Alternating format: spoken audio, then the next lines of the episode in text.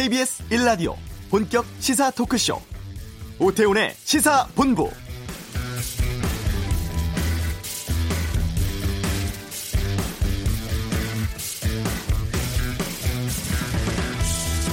20대 정기국회 마지막 대정부 질문이 오후 2시부터 시작됩니다. 첫날인 오늘은 정치 분야, 내일과 모레는 외교통일안보 분야와 경제 분야, 다음 달 1일 사회 교육 분야에 대한 대정부 질문이 예정돼 있는데요. 2일부터는 국정감사 실시됩니다. 거의 두 달 가까이 정치권 공방의 중심에 선 조국 법무부 장관의 출석이 있는 만큼 야당은 임명 문제라든가 검찰 수사 관련 의혹 등을 집중 지적할 것이고 여당 쪽은 방어하면서 사법개혁, 정치개혁의 필요성을 강조할 것으로 보이는데요. 특히 자유한국당은 이번 국정감사를 제2의 조국 청문회로 끌어가겠다 이렇게 벼르고 있다고 하죠. 오전에 열린 국회 상임위에서 조 장관 관련 증인 채택 문제를 두고 엄청난 신경전 이어졌습니다.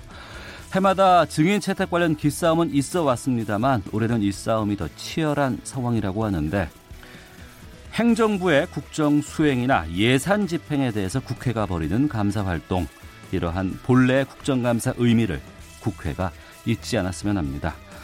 오태훈의 시사본부 다수의 양돈 농가에서 아프리카 돼지 열병 확진 판정 나오고 있습니다. 이슈에서 국회 차원의 의견과 대책 듣는 시간 갖겠습니다. 이번 주 한반도는 김정은 위원장의 11월 북한 방문설 DMZ 평화지대 구상에 대해 알아보겠습니다. KBS 라디오 오태훈의 시사본부 지금 시작합니다. 오후를 여는 당신이 꼭 알아야 할 이 시각 가장 핫하고 중요한 뉴스 방금 뉴스 시간입니다. KBS 보도본부 박찬영 기자 나오셨습니다. 어서 오세요. 네, 안녕하세요. 예. 아, 조국 법무부 장관의 부인이죠. 정경심 교수를 검찰이 청사 1층 현관으로 소환하겠다는 방침을 밝혔다고요? 네, 그렇습니다. 현 상황은 이제 두 자녀에 대해서 조사가 이루어졌죠. 그리고 네. 사모펀드 핵심 투자처 자동차 부품업체 익성 대표도 소환했었고, 그다음에 관계자들에 대한 조사도 이루어졌습니다.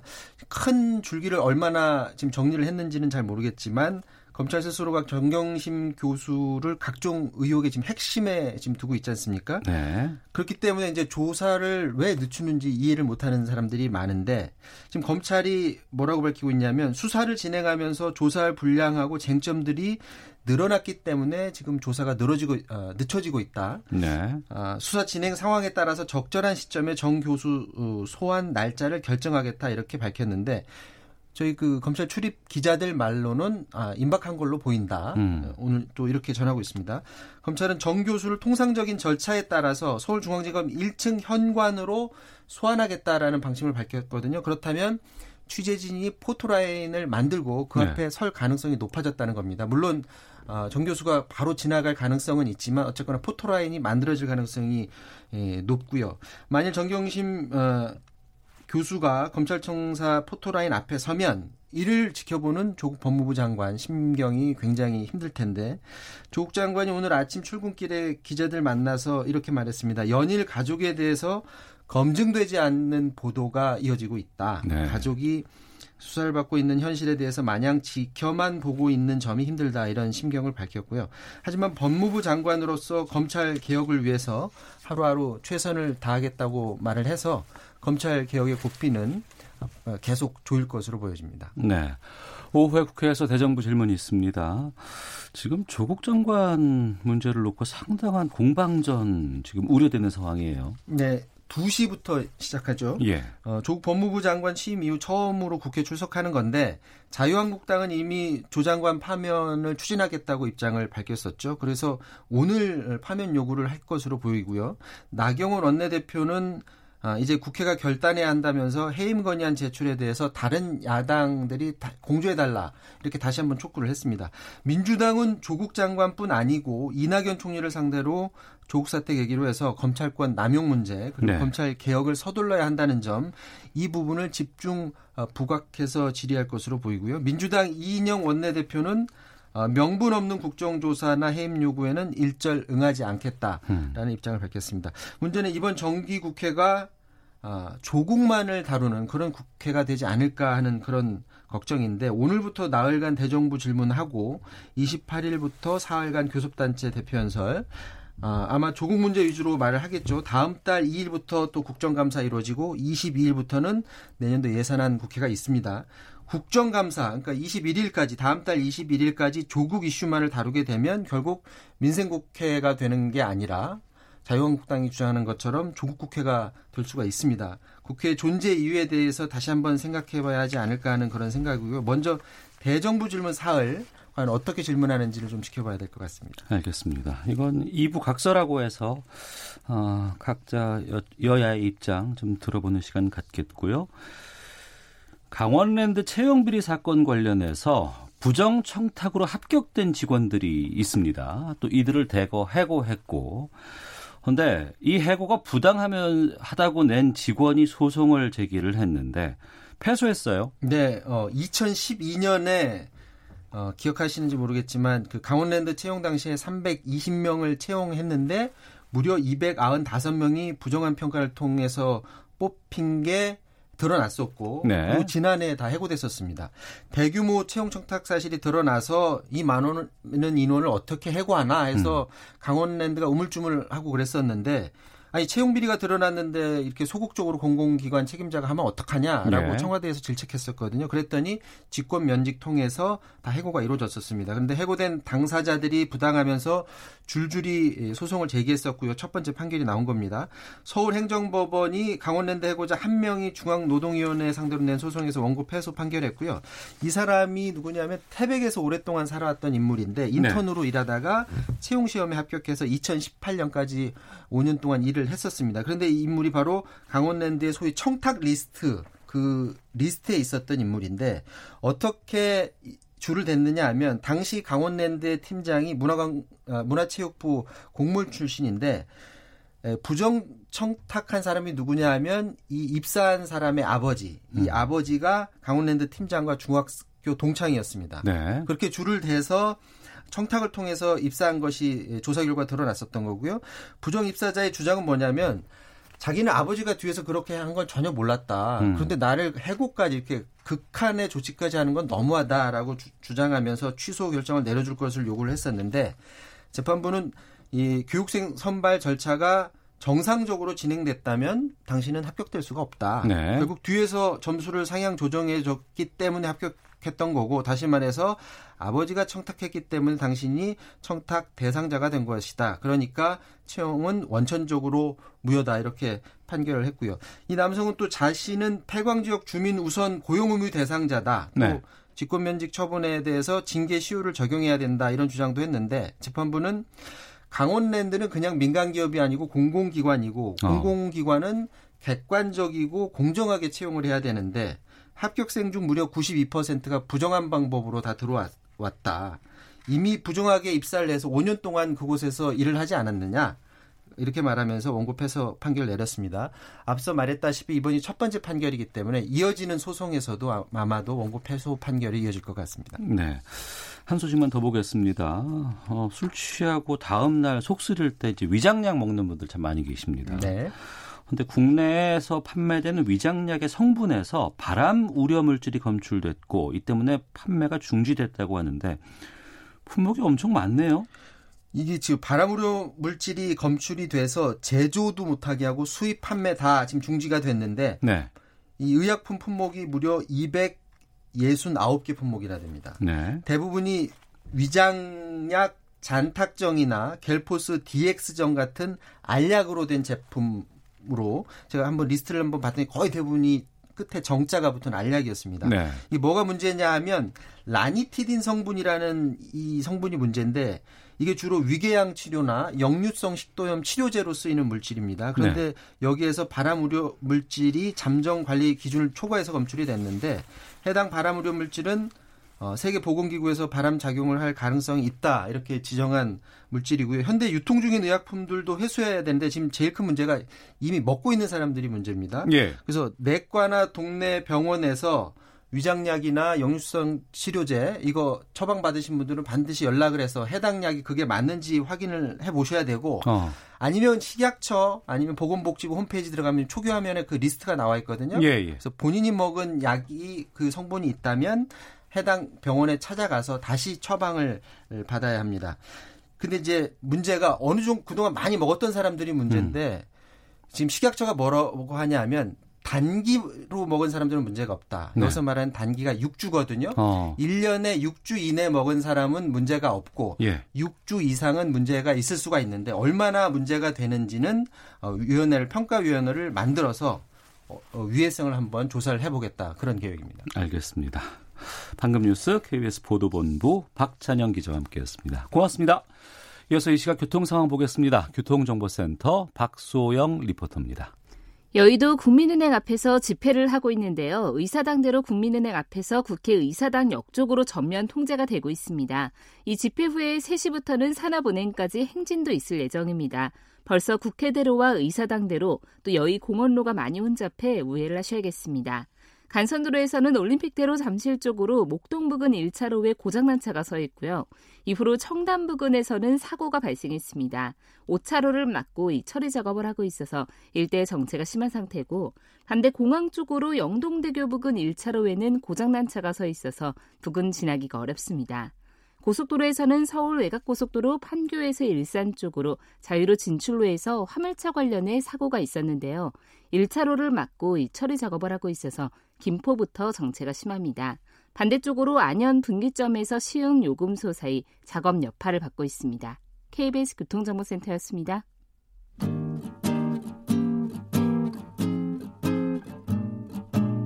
KBS 1라디오 오태훈의 시사본부 여러분의 참여로 더욱 풍성해집니다.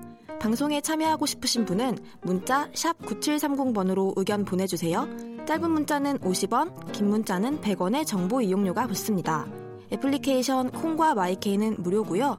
시사본부는 팟캐스트와 콩, KBS 홈페이지를 통해 언제나 다시 들으실 수 있습니다. 많은 참여 부탁드려요. 네, 아프리카 돼지 열병 다수의 농가에서 연이어 확진 판정 나왔고 확산 우려가 커지고 있는 상황입니다. 일부에서는 우리나라의 풍토병으로도 남을 수 있다. 한반도의 양돈 산업 전체가 아, 큰 타격을 입을 수 있다는 우려마저 제기되고 있는 상황인데요. 여기에 대한 국회 시각과 대책 들 좀 짚어보도록 하겠습니다. 국회 농림축산식품해양수산위원회 여당 더불어민주당 간사를 맡고 있는 박완주 의원을 연결하겠습니다. 안녕하십니까? 네, 안녕하세요. 박완주입니다. 네. 어, 주무부처는 농식품부고 국회 차원에서도 여러 가지 보고 받고 있는 상황이죠? 네, 그렇습니다. 실제 어, 농림부가 주가 되고요. 예. 정부 차원에서 국방부와 환경부, 그다음에 관세청 등 유기적으로 요 어, 아프리카 돼지 열병에 관련된 정보들을 어, 서로 교류하고 국회에도 저희 위원회에 네. 예, 실시간으로 어, 보고를 하고 있습니다. 예. 파주에서 첫 확진 농가가 나왔고 이후에 계속 지금 계속해서 확진 농가가 연이어 나오고 있는 상황인데 어느 네. 정도의 심각한 상태라고 보십니까? 뭐 우, 려를 했는데 네. 어, 현재는 그 집중 지역 그러니까 이미 5월에 북한에 발병했을 때 네. 어, 상당 히 방역에 대한 준비들을 해왔고요. 어, 집중 지역하고 접경 지역에 14개 시군에 대해서 네. 방역 물량이나 방역 체계에 대해서 어, 사전 준비들을 해온 상황이었고 현재는 그 집중 관리하던 지역에서 발병된 거고요. 네. 다만 우려스러운 거는 정확한 감염 경로에 대해서 음. 여러 가지 역학 조사를 하고 있는 중인데 네. 이 부분이 밝혀져야 이게 이제 2차 아, 감염이라든지 전파를 막을 수 있는데 그러한 부분에 대해서 확정적으로 어. 어 밝히지 못하고 이게 좀 여러 가지 어, 가능성들을 다 열어놓고 예. 어, 지금 역학 조사를 하고 있기 때문에 어. 우선은 뭐 보도에서 나왔듯이 이 차량 이동에 대한 역학 관계가 있기 때문에 네. 이미 중점관리 지역 이외로 갔던 지역에 대해서도 음. 어, 동일하게 이렇게 방역을 하고 있어서 네. 현재는 저희가 보기에는 3주 정도를 봤는데 잠복기가 한 3주라고 봤는데 네. 어, 요 조금 그 발생된 지 좀 시간이 경과돼 한 중간 정도에 왔다라고 봅니다. 그래서 음. 어, 요 부분에 대해서 3주까지 음, 조금 더 지켜보면 네. 이게 전국으로 확산될 건지 음. 이런 여부가 아, 결정되지 않을까 이렇게 보고 있습니다. 예, 중요한 것은 첫 그 확진 판정을 받은 파주 농가에 어떻게 해서 이 돼지 열병이 들어왔을까라는 그 부분인 것 같은데요. 뭐 외국인 노동자에서 왔다라든가 아니면 뭐 차량 이동해서 왔다더라 아니면 뭐 멧돼지라더라 이런 여러 가지 그 얘기가 나오곤 있는데 여기에 대한 감염 유입 경로는 아직 밝혀지지 않은 거죠. 그러니까. 네, 네 그렇습니다. 그래서 어. 저희가 이제 돼지 열병도 처음이지만 네. 첫 발병한 농장은 정말 안심 농장이에요. 어. 그러니까 매뉴얼대로 네. 이 전염 가축 전염병 매뉴얼대로 한 농장이어서 더 어, 사실은 심각하다고 말씀을 드렸던 거고요. 예. 왜냐하면 그 전파 경로가 잔반을 먹인다든지 음. 잔반 먹이지 않습니다. 사료를 예. 그다음에 돼지 뭐 접촉면을 해서 울타리도 어, 쳤고요. 어. 그다음에 주인과 근로자들이 아, 최근 3개월 상간에 이제 외국을 가지 않았습니다. 예. 그리고 역대로 거기가 계속 구제역이 터졌던 지역임에도 불구하고 그 농장은 한 번도 감염되지 않았던 예. 그런 농장이어서 이 경로에 대해서 어. 어 그래서 다 여러 가지 차량에 대한 문제라든지 뭐 사료에 대한 문제라든지 아 거기가 이제 임직하고 북측하고 한 가까운 곳에 있으니까 예, 예. 그쪽 그리고 홍수 후에 이게 이제 전염병이 이제 어, 생겼기 때문에 링링 태풍이 온 적도 있었죠. 맞아요. 예, 예, 그 예. 뒤에 발병을 된 겁니다. 아. 그러니까 이제 아시다시피 북측의 상당수 예. 어, 아프리카 돼지열병으로 어, 국정원 보고에 의하면 상당수가 어, 죽, 죽었고 오늘 보도에 보면 또 데뮤제트 안에서 몇 개의 그런 멧돼지 사체가 발견됐다는 것등 네. 다 포함해서 음. 감염 경로를 지금 이제 찾고 있습니다. 네. 지금 북한 쪽은 어떤 상황이라고 혹시 들으셨어요? 저희도 어제 그제 계속 국정원이 국회 예. 정부위에 와서 어, 보고한 내용대로 지난 5월에 북한이 국제기구 ASF 발병 신고를 하고 네. 전체적으로 국정 원에 따르면 북한이 이제 발병돼지 살처분이라든지 뭐 고기 유통 전면 금지라든지 발병 지역에 대한 인원 우리처럼 똑같이 뭐 이동 차단이라든지 뭐 해외에서 수입 뭐 해서 네. 어, 약품 소독제들을 이제 하는데 예.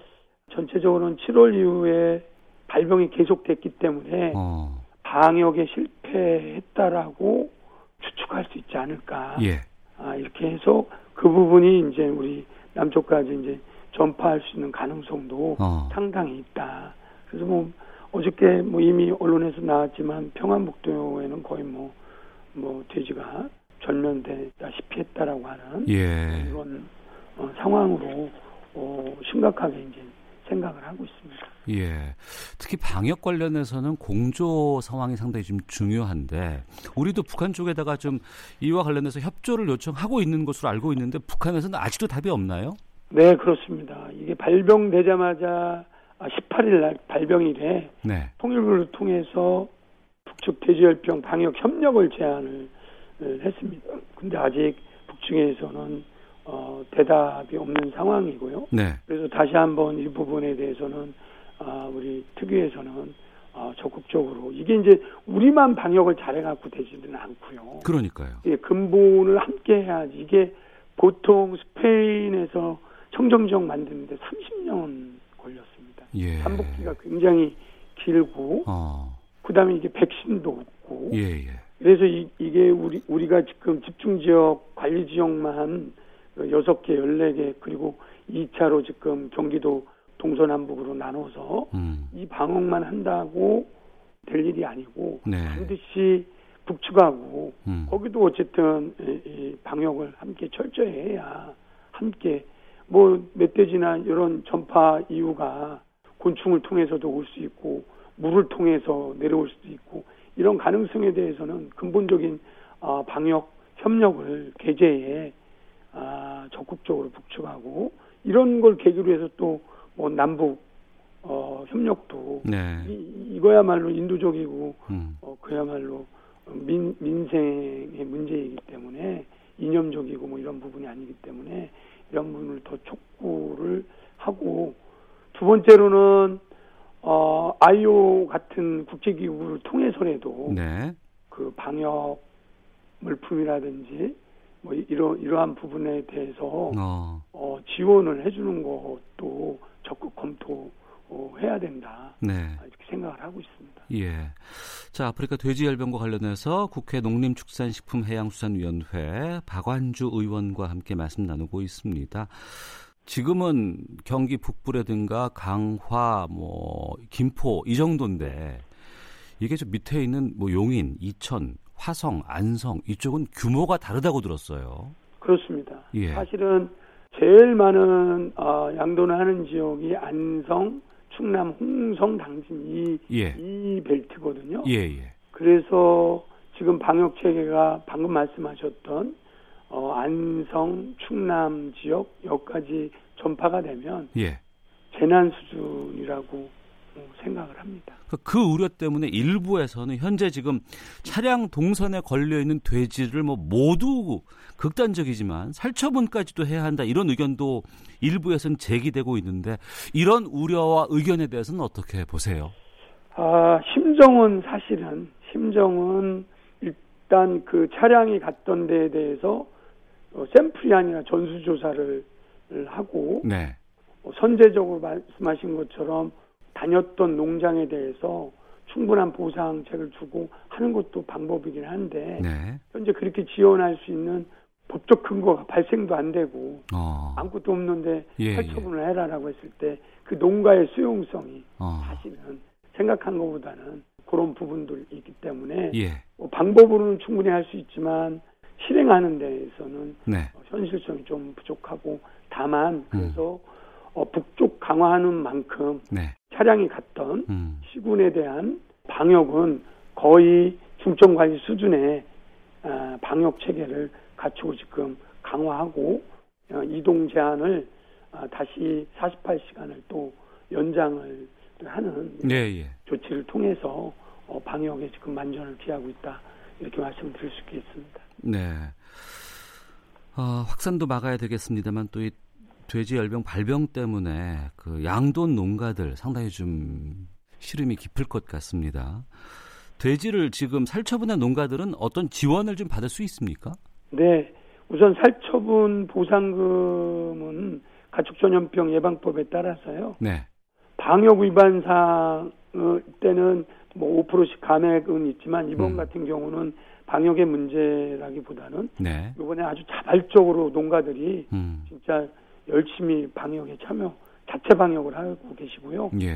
어, 아프리카 돼지열병인 경우는 신고농 최초 신고농장도 100% 어, 받을 수가 있고요. 아. 어, 추가 발생 농장도 뭐 100% 어, 지원을 해줄 수가 있습니다. 그래서 어, 두 번째는 뭐 소득 안정 자금 지원도 별도로 네. 어, 국고하고 지방비 해서 저 소득 안정 자금 지원도 음. 적극적으로 지금 어, 제, 어, 준비를 하고 있고요. 네. 그다음에 뭐 법에는 생계 안정국 완전히 갑자기 뭐 몇만 마리를 다 살처분 해버린 분들은 당장 생계 문제가 생기잖아요. 그렇죠. 그런 생계 안정 자금 지원도 어, 가능하고 있습니다. 그래서 이번에는 아주 선제적으로 예. 농식품부에서 가축 방역 심의에서 예방적 살처분 범위를 원래는 500m였는데요. 네. 발생하면 그 반경 500m인데 3km로 확대해서 음. 선제적으로 살처분을 해서 사실은 일부 농가에서 한 양성 판 정도 안 났는데 어? 이렇게 확대해서 하는 거에 대한 일부 농가가 반발이 있는 것도 사실입니다. 네, 거기에 대해서는 좀 국회 차원에서 좀 여러 가지 의견들이라든가 목소리를 좀 들어주셨으면 좋겠다는 생각이 아, 들고요. 네, 맞습니다. 끝으로 아, 네. 앞서서 이게 잘못 자칫 잘못하다가는 뭐 재난 수준까지도 확대될 수 있다는 우려, 걱정이 있습니다. 국민들께 좀 당부하고 싶은 부분이 있으면 말씀해 주시죠. 네, 우선 어, 돼지고기를 드시는 거에는 정말 문제가 없습니다. 네. 사람에 번지는 게 아니고요. 음. 두 번째 총력을 기울여서 정부에서 방역을 하고 농가에서 했을 때 가능하면 국민 여러분께서는 농가 방문, 음, 그 다음에 방역에 네. 함께 참여해 주시고 음. 어, 지침에 따라서 그래서 농가 방문은 가능하면 네네. 네. 뭐 친인척이라도 어. 자제해 주시고 철저하게 함께 방역에 동참해 주시면 어, 충분히 막을 수 있다 이렇게 생각을 하고 있습니다. 알겠습니다. 이 질문까지 하도록 하겠습니다. 오늘 말씀 고맙습니다. 네, 고맙습니다. 예, 국회 농림축산식품해양수산위원회 민주당 간사 맡고 있는 박완주 의원이었습니다. 헤드라인 뉴스입니다. 아프리카 돼지열병이 경기도 북부와 인천 강화군을 중심으로 확산하는 가운데 24일 정오에 전국에 발령됐던 돼지 일시 이동 중지 명령이 48시간 연장됩니다. 조국 법무부 장관 일가가 운영해온 운동학원 의혹과 관련해 조 장관의 동생이 처음으로 검찰에 소환됐습니다. 더불어민주당은 조국 법무부 장관을 둘러싼 의혹을 수사 중인 검찰을 피의 사실 공표 혐의로 고발하는 방안을 사실상 처리하기로 했습니다. 더불어민주당 이인영 원내대표는 대정부 질의는 민생을 위한 시간이어야 한다며 무차별 정쟁은 국민에 대한 배반이라고 밝혔습니다.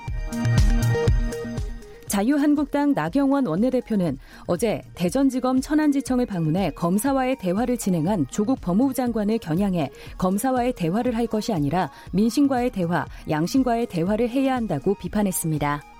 지금까지 라디오 정보센터 조진주였습니다.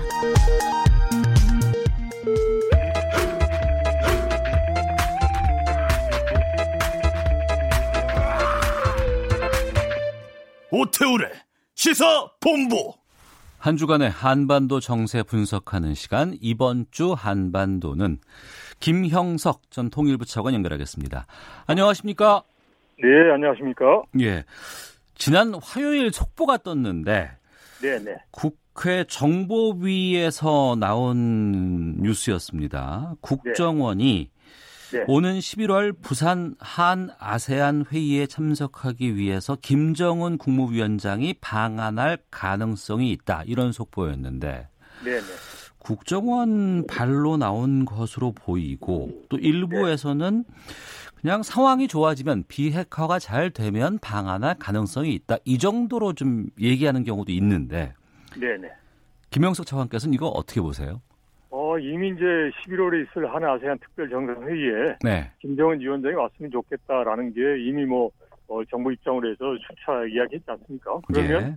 국정에서 당연히 그 문제를 가지고 북측하고 이야기를 했을 가능성이 높고요. 네. 그리고 또 이제 지금 현재 북미 간의 실무회담을 앞두고 있기 때문에 음. 실무회담에서 뭔가 변화가 있으면 이제 김정은 위원장이 올 수도 있겠다라는 거죠. 그래서 가능성이 있다 보고요. 그리고 예. 또 또 하나가 최근에 북한이 이제 그 헌법을 개정을 하면서 김정은 위원장이 최고 대표권을 가졌단 말이죠. 그러면 네. 국제회의에 소위 그 상임위원장 옛날은 김영남이고 지금 이제 최영현인데 이 사람 말고 형식적인 사람 말고 본인이 직접 갈 수도 있는 거니까 어. 그런 차원에서 본다면 가능성도 있고 그리고 또 하나가 작년 9월 19일 평양 공동선언에서 김정은 위원장이 약속을 했거든요. 예, 예. 적절한 시기에 서울 답방을 하겠다라고 했기 때문에 그런 차원에서 보면 명분이라든지 그다음에 현재 상황적인 여건 뭐 그런 걸 보면 뭐 가능도 하겠다라고 생각합니다. 예. 어, 두 가지 의미가 있네요. 그러니까 북한의 최고의 지도자가 어, 네. 한국을 방문하는 첫 사례가 될 수도 있고 그렇죠. 아니면 네. 국제 회의에 어, 네. 북한 대표로 참석하는 의미도 있겠다. 그렇죠. 예, 예. 아, 네. 그두 가지가 다 예. 포함될 수 있겠군요. 그럼요. 그리고 아세안이라는 게 그 북한의 입장에서 보면 이제 우호적인 국가들 아닙니까? 네. 그러니까 이제 이제 첫 데뷔하는 무대로서는 이제 좀 적절하죠. 음. 그러니까 이제 기본적으로 이제 북한 입장을 좀 보다 더 우호적으로 봐주는 국가들이 많이 포함되어 있으니까. 네. 그런데 네. 이게 전례가 없었던 일이라서 실제로 네. 김정은의 방안이 이루어지기 위해서는 어떤 네. 조건들이 있어야 합니까? 일단 가장 중요한 것은 이제 김정은 위원장의 이제 결심일 것 같아요. 예. 그러니까 이제 본인이 이런 상황에서 한번 9월 달에 약속한 것도 있어서 가겠다 그러면 오겠죠. 그럼 거기에 따라서 여러 가지가 다 뭐 어렵더라도 이제 그걸 만들 수는 있을 텐데 이제 그게 없다면 우선은 이제 비핵화 관련돼서 이제 어느 정도 이제 진전이 있어서 뭔가 이제 그 국제사회로부터 더 지원을 받고자 하는 그런 분위기가 됐을 때가 좋을 것 같고 네. 그다음에 두 번째는 이제 기본적으로 이제 신변 안전의 문제도 있지 않겠습니까? 네. 김정은 위원장이 우리야 뭐 다 이제 그 지켜준다고 하지만 우리처럼 다원화된 사회에서 보면 북한이 봤을 때 최고 지도자의 신변 위해 위해가 있을 수 있다. 그러면 보기가 어려운 거란 말이죠. 네. 예. 그래서 이제 일단은 이제 제일 중요한 것은 김정은 위원장이 이런 국제 무대에 나와서 북한의 개방 이미지를 보여주겠다라는 결심이 있으면 올 텐데 네. 이제 그게 안 된다면 이제 비핵화라든지 이런 부분이 진전이 있고 그리고 또 이제 나름대로 이제 우리 측과의 남북 관계가 조금 더 진전이 있어서 신변의 유해가 없겠다라는 그런 이제 어, 상황적 여건이 좀 성숙돼야 되겠죠. 네. 음, 네. 하지만 또 북한 이한 아, 북한이 그 부산에 네. 있는 한 아세안 회의 참석한다는 건 단순한 네. 방안을 넘어서 국제 회의에 참석한다는 의미도 있기 때문에 그럼요. 좀 아, 중의적인 것들을 좀 담을 수 있지 않을까라는 생각이 들어서 알겠습니다. 당연하, 당연하죠. 네. 네. 네. 자 그리고 문재인 대통령의 유엔 총회 연설 좀 짚어보겠습니다. 네. 이번 연설의 핵심은 DMZ의 국제, 그러니까 비무장지대죠. 국제 평화지대를 네. 아, 국제 사회가 함께 하자라는 구상이었습니다. 네. 네. 이 구상 어떻게 들으셨어요? 어, 일단은 어떻게 보면 이제 DMZ 지대를 이제 국제 평화 협력 지대라는 거니까 남과 북만이 하는 게 아니라 네. 유엔 무대를 통해서 국제 사회가 서로 협력을 하고 합심해서 이제 세계에서 유일한 그 냉전 그다음에 또 그런 분단의 지역을 이제 평화의 상징으로 만들자라는 하나의 어떻게 보면 좀 절실한 메시지를 담은 거죠. 네. 네. 그리고 또 마침 지금 현재 북한이 보면 뭐 제재 완화도 요구를 하지만 체제 안전 문제에 대해서도 제기를 하고 있기 때문에 예. 그렇다면 이게 바로 이제 남 우리나 또는 이제 미국만이 하는 게 아니라 국제사회가 같이 참여해서 집단적으로 이제 체제 안전을 보장해 줄 수도 있다. 음. 그런 가능성도 있다. 라는 차원에서 이제 북한에게 메시지도 주는 거고, 네. 그 다음에 또 장기적으로 보면 남북 간에 있어서 결국은 비무장지대를 뭔가 좀 그 다른 평화의 지대로 만들고, 이제 지금 뭐라 그럴까요? 좀 이게 좀 경제적으로 서로 이제 도움이 되는 지역으로 바꿔야 되는 거 아닙니까? 그런 네. 이제 실용적 의미도 있으니까 그런 의미도 복합적으로 그러니까 즉 이제 미래 지향적인 의미도 많이 포함된 이제 그러한 이제 제안이다라고 평가를 할 수 있겠습니다. 네. 청와대는 이번에 그 유엔 총회 연설을 네. 미국과 유엔 쪽에 미리 먼저 알려줬다고 얘기는 하거든요. 네네. 그런데 거기에 북한은 지금 없는데 네. 이 구상에 대해서 북한이 어떻게 반응을 할지 북한의 호응을 좀 이끌어내서 현실화될 수 있을지가 궁금합니다. 어, 그렇죠. 일단은 과거에도 이제 DMZ 지역을 이용한다는 부분에 대해서 북한이 좀 소극적이거나 부정적이긴 했어요. 근데 네. 이제 최근에 북한이 이제 보인 반응은 이제 DMZ 지역이 일단은 이제 우리가 봤을 때는 우리가 북한으로부터 위협받는다 생각하지만 북한은 또 반대로 우리로부터 위협받는다 생각하거든요. 그래서 네. DMZ 지역이 좀 그런 쪽으로 좀 개방됐을 경우에 이제 불안할 수도 있다라는 의미에서 소극적인데 이제 최근에 들어서 북한이 이것을 세계 그 자연유산으로 등재를 하면 일종의 이제 그 좀 경제적 지원도 받을 수 있을 뿐더러 네. 이제 북한에 대한 국제사회 이미지가 이제 부정적에서 긍정적으로도 바뀔 수 있는 소재도 될 수 있다라고 해서 어. 이제 과거에는 뭐 부정적이고 소극적이었는데 네. 최근에 와서는 좀 긍정적인 그런 반응을 보인 적도 있습니다. 그래서 이제 이 부분에 대해서 이제 상호간에 이제 어, 남북 간에 이미 합의한 군사적인 긴장 완화를 포함해서 세계 안전 보장 이런 문제가 해결되면서 자연스럽게 이제 비무장지대를 이제 좀 평화지대로 만드는 이제 그런 쪽으로 어 계속 그 메시지도 주고 분위기를 만들어 가면 이제 북한도 이제 같이 따라올 수도 있, 지 않겠냐 싶습니다. 무조건 음. 뭐 어, 안 된다라고 보기보다는요. 네. 네. 이번 주 한반도는 김형석 전 통일부 차관과 함께 하고 있는데요. 65분간 진행된 이번에 그 네. 한미 정상회담은 어떻게 보셨어요? 어, 일단은 이제 내용도 그렇지만 일단 시기적으로는 딱 맞는 것 같아요. 그러니까 시기적으로 북미 맞다. 예. 네, 북미 간의 협상을 하기에 앞서서 어. 우리의 대통령께서 우리의 입장, 특히나 이제 우리의 국익에 대해서 국익에 반하는 이제 합의가 이루어지면 안 되는 거니까 그런 차원에서 이제 우리의 입장을 이제 전달하는 이제 그런 계기가 됐고 시기적으로 적절했다라고 생각합니다. 이제 다만 이제 그리고 또 하나가 북한에게 있어서 한국과 일본의 최고 지도자가 이제 단일된 메시지를 준단 말이죠.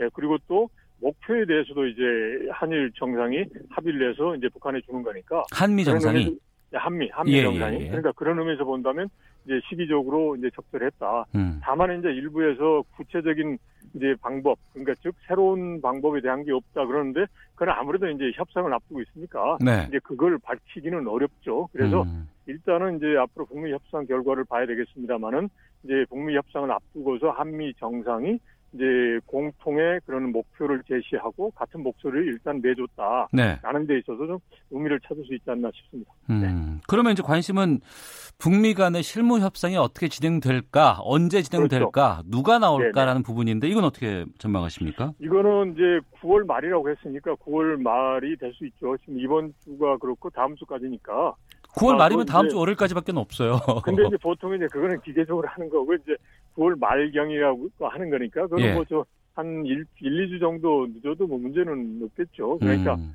아마도 다 이제 다음 주나 그 다음 주 그 언저리에 사지 않을까 싶어요. 지금 네. 이제 어떻게 보면 일부 보면 북미 간에 이제 비건이 만나기 전에 이미 뭐좀 어, 뉴욕 채널이라 이런 채널을 통해서 이야기도 하고 있고 어. 또 최근에 이제 그 김명길 북한의 이제 손해 대사가 한 이야기가 이제 이제 뭐 앞으로 있을 그리고 수준에 진행될 이런 쪽으로 어, 이야기를 했지 않습니까? 그러면 예. 이제 북한의 업법상 그게 이제 불투명한 경우는 그렇게 안 하거든요. 그러니까 음. 아마도 이제 북미 간에 1차적으로는 수준에 하자. 그러니까 9월 말 다음 주나 그 다음 주 정도 하자라고는 이야기가 된 것 같습니다. 네. 네. 연내 3차 북미 정상회담이 열릴 수 있을지도 참 궁금하네요. 어떻게 보세요? 그거는 이제 실무회담 결과에 달려 있죠. 근데 이제 그것보다도 예. 결국은 이제 트럼프 대통령하고 김정은 위원장이 이제 일정 부분 완전히 뭐 만족은 안 하겠지만 어느 정도 뭐 그 이제 받아들일 수 있는 정도면 양쪽이 네. 다 정상회담의 필요가 있으니까 가능할 것 같아요. 알겠습니다. 네. 자, 네. 김형석 전 통일부 차관과 함께했습니다. 고맙습니다. 네, 고맙습니다. 예, 네. 잠시 후 2부 각설하고 준비되어 있고요. 이어지는 시사법정은 압수수색에 대해 살펴보겠습니다. 뉴스 들으시고 2부에서 이어집니다.